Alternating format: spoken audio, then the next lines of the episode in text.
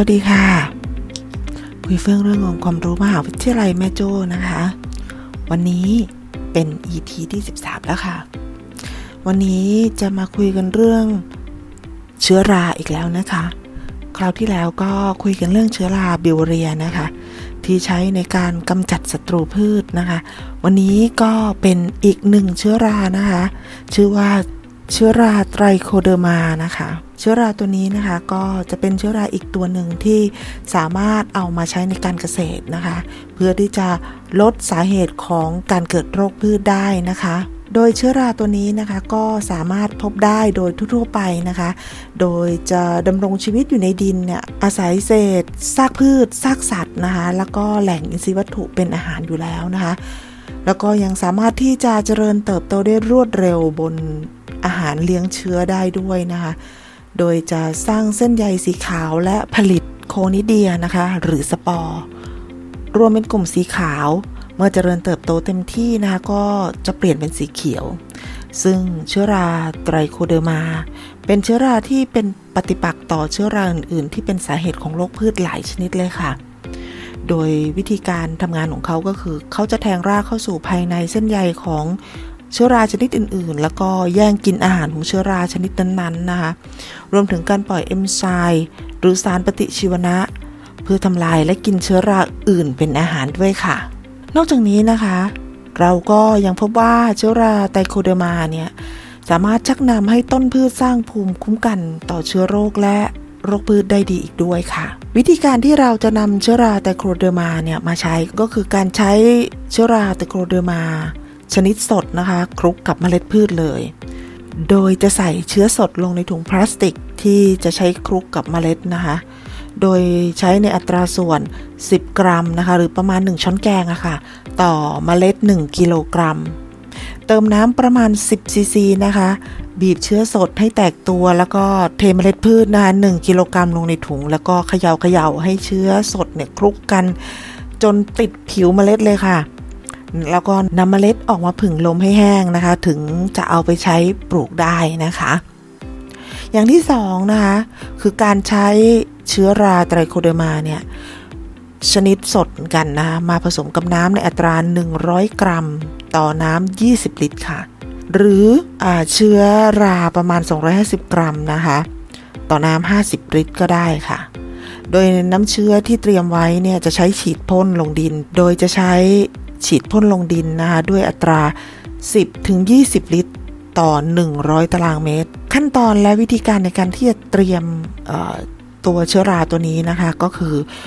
นำเชื้อสดมา 1 ถุงนะคือคือประมาณ 250 กรัมนะคะเติมน้ำลงไปในถุงนะคะประมาณ 300มิลลิลิตรนะคะหรือประมาณท่วมตัวเชื้อค่ะ แล้วก็ขยำขยำเนื้อข้าวให้แตกออกจนได้น้ำเชื้อสีเขียวเข้มนะคะ จากนั้นก็นำมากรองด้วยผ้าขาวบางนะคะ หรือกระชอนตาถีก็ได้ค่ะล้างกากที่เหลือบนกระชอนนะคะ ด้วยน้ำหลาย ๆ รอบนะคะ จนหัวเชื้อจนเชื้อเนี่ยค่ะ หลุดออกจากเมล็ดข้าวนะคะ หลังจากนั้นก็เติมน้ำให้ครบ 50 ลิตร ก่อนที่เราจะนำไปใช้นะคะกรณีที่พืชกำลังเจริญเติบโตอยู่เนี่ยให้ฉีดพ่นน้ำเชื้อลงบนแปลงในอัตรา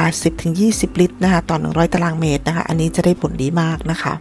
ข้อดีของการใช้เชื้อไตรโคเดอร์มาเนี่ยก็คือ 1. มันจะสามารถลดกิจกรรมของเชื้อรานะที่เป็นสาเหตุของโรคพืชได้ โดยสามารถที่จะพันรัดเส้นใยและปลดปล่อยเอนไซม์ออกจากภายในของเส้นใยนะซึ่งตัวนี้จะส่งผลให้เกิดการเจริญเติบโตของเส้นใยของเชื้อโรคลดลงอย่างมากเลยค่ะ อันต่อไปก็คือสามารถที่จะ เพิ่มอัตราการเจริญเติบโตของพืชให้เร็วขึ้นได้ด้วยนะทำให้ต้นพืชมีความต้านทานต่อโรคได้ดีด้วยนะทั้งนี้ยังช่วยเรื่องของการย่อยสลายอินทรีย์วัตถุในดินได้เร็วอีกด้วยนะคะและสุดท้ายนะคะก็ยังช่วยเพิ่มเปอร์เซ็นต์การงอกในเมล็ดพันธุ์ได้ด้วยนะและเป็นการป้องกันการเข้าทำลายของเชื้อราที่ทำให้เกิดโรคกับเมล็ดพันธุ์ที่จะนำมาเพาะปลูกได้อีก การใช้เชื้อรา มาช่วยในเรื่องของการกำจัดโรคพืชนะคะโดยเฉพาะเชื้อราไตโครเดอร์มาเนี่ยก็มีข้อเสียนะคะก็คือว่าจะต้องใช้บ่อยๆค่ะ อย่างน้อยๆก็คือทุก 7-10 วันสำหรับพื้นที่ที่ปลูกพืชเป็นประจำเนี่ยหรือพืชยืนต้นนะ ควรใช้เชื้อราไตรโคเดอร์มาประมาณปีละ2ครั้งนะหรือทุกๆ 6 เดือน เพื่อจะเป็นการเพิ่มปริมาณเชื้อราไตรโคเดอร์มาในดินเนี่ยให้มันมีอยู่ตลอดไปนะส่วนอีกข้อหนึ่งนะคะก็คือตัวเชื้อราเนี่ยเป็นเชื้อรา ที่กินเชื้อราอื่น ๆ เป็นอาหารดังนั้นเนี่ยเราควรที่จะงดใช้เชื้อราไตรโคเดอร์มากับพวกแปลงเพาะเห็ดหรืออะไรพวกนี้ค่ะ เพราะว่าพวกนี้เป็นกลุ่มที่เป็นเชื้อราเหมือนกันนะคะ ทั้งนี้ทั้งนั้นนะคะ ตัวเชื้อราเตโคเดอร์มาเนี่ยค่ะก็ที่จริง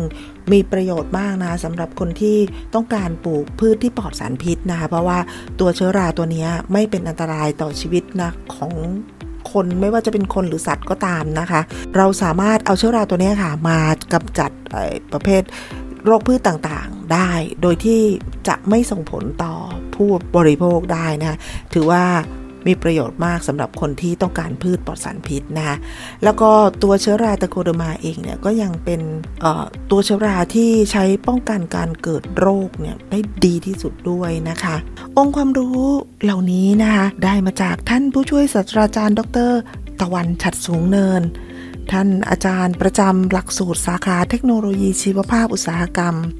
มหาวิทยาลัยแม่โจ้แพร่เฉลิมพระเกียรติ คุณทวัชชัย ชัยทวัฒวิถีนะนักวิทยาศาสตร์ด้านเทคโนโลยี ชีวภาพ มหาวิทยาลัยแม่โจ้แพทย์เฉลิมพระเกียรติ